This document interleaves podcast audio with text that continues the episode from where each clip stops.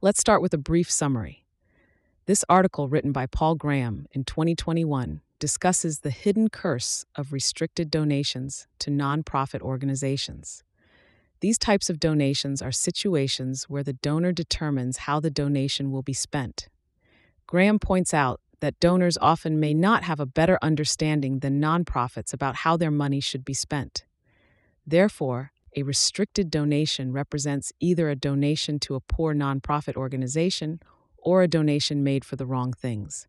Graham argues that unrestricted donations generally provide more benefits. Before we dive in, I want to share a quick note about how this podcast is created. As you've probably noticed, this podcast isn't voiced by a human, but by artificial intelligence. I'm obligated to inform you of this beforehand due to the rules of AI services. This podcast is made possible by our sponsor, Wope.com, an AI startup that combines content marketing with artificial intelligence to significantly boost traffic and revenue of your startups. For all the latest content, be sure to follow me at x.com Yigit Konur. Now, let's turn our attention back to the essay Maximizing the Impact of Donations Moving Beyond Restrictions. Original title Donate Unrestricted Date March 2021. The secret curse of the nonprofit world is restricted donations. If you haven't been involved with nonprofits, you may never have heard this phrase before. But if you have been, it probably made you wince. Restricted donations mean donations where the donor limits what can be done with the money. This is common with big donations, perhaps the default. And yet, it's usually a bad idea. Usually, the way the donor wants the money spent is not the way the nonprofit would have chosen. Otherwise, there would have been no need to restrict the donation. But who has a better understanding of where money needs to be spent, the nonprofit or the donor? If a nonprofit doesn't understand better than its donors where money needs to be spent, then it's incompetent and you shouldn't be donating to it at all, which means a restricted donation is inherently suboptimal. It's either a donation to a bad nonprofit or a donation for the wrong things. There are a couple exceptions to this principle.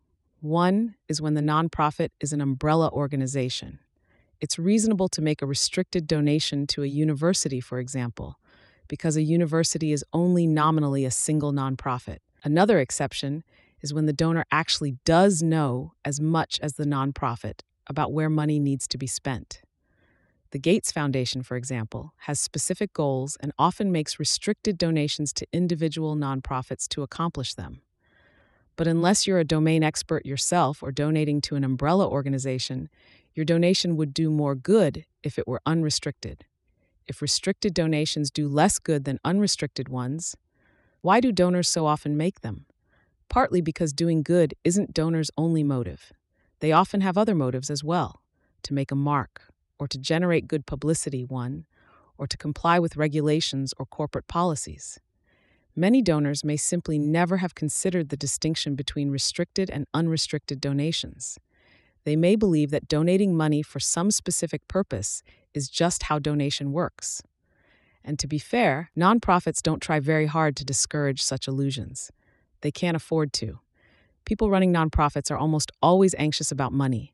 They can't afford to talk back to big donors. You can't expect candor in a relationship so asymmetric. So I'll tell you what nonprofits wish they could tell you. If you want to donate to a nonprofit, donate unrestricted. If you trust them to spend your money, trust them to decide how. Unfortunately, restricted donations tend to generate more publicity than unrestricted ones. X donates money to build a school in Africa is not only more interesting than X donates money to Y nonprofit to spend as Y chooses, but also focuses more attention on X.